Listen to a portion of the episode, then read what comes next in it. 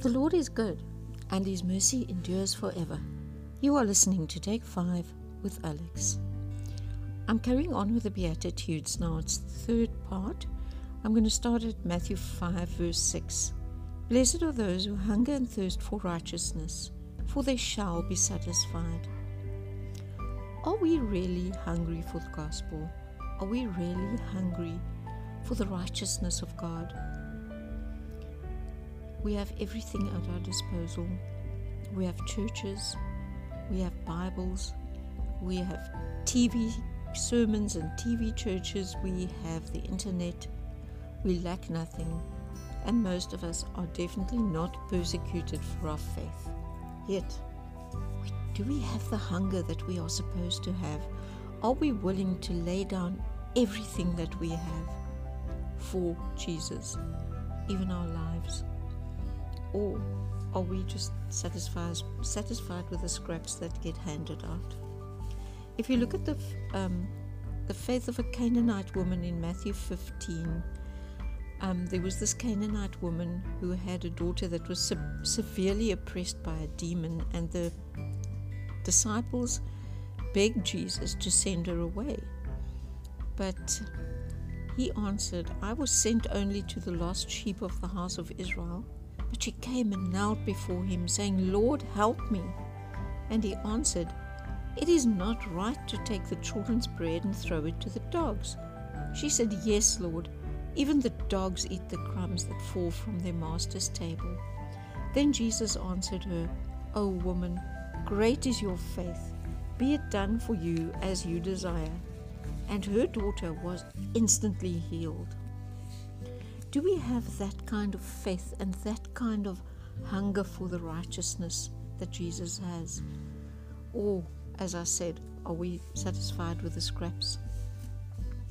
Now it says that if you hunger and thirst for righteousness, you will be satisfied, you will be filled. Philippians 1 verse 10 to 11 so that you may approve what is excellent and so be pure and blameless for the day of Christ, filled with the fruit of righteousness that comes through Jesus Christ to the glory and praise of God.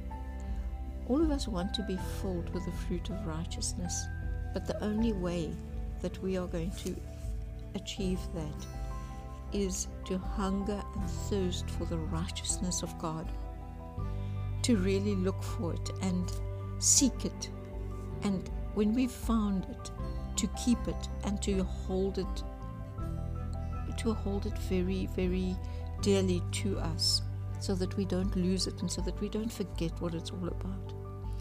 Verse 7 says, Blessed are the merciful, for they shall receive mercy. Mercy is a difficult character trait. There are many people who believe that mercy is a weakness, and that if you um, just let people go who have done something against you, you are being weak. The world does not practice mercy at all. The world, in fact, is mostly against mercy because it's the survival of the fittest and look after number one and fight your way to the top.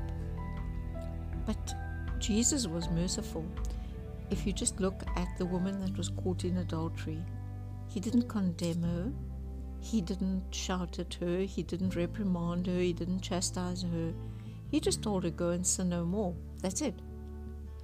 There was no punishment, there was no consequences. There was just pure, pure mercy that he showed her. And also the woman with the flow of blood. She was not supposed to be touching people but she touched the hem of Jesus' garment, and because of that, he healed her. He showed mercy to her. He could have told her, No, you're breaking the law. Sorry. Tough luck to you. This is not going to work. But he didn't. He gave her mercy. It also says in James, it says in James that if we are not, we don't show mercy, then mercy will not be shown to us. And that is a very, very, very scary verse because we all need mercy. There's not one of us that does not need mercy. I think mercy is probably the greatest thing that each one of us needs because not one of us is perfect and there's nothing that we can do to be perfect. So we have to be merciful so that we can receive mercy. So, th- thank you for listening.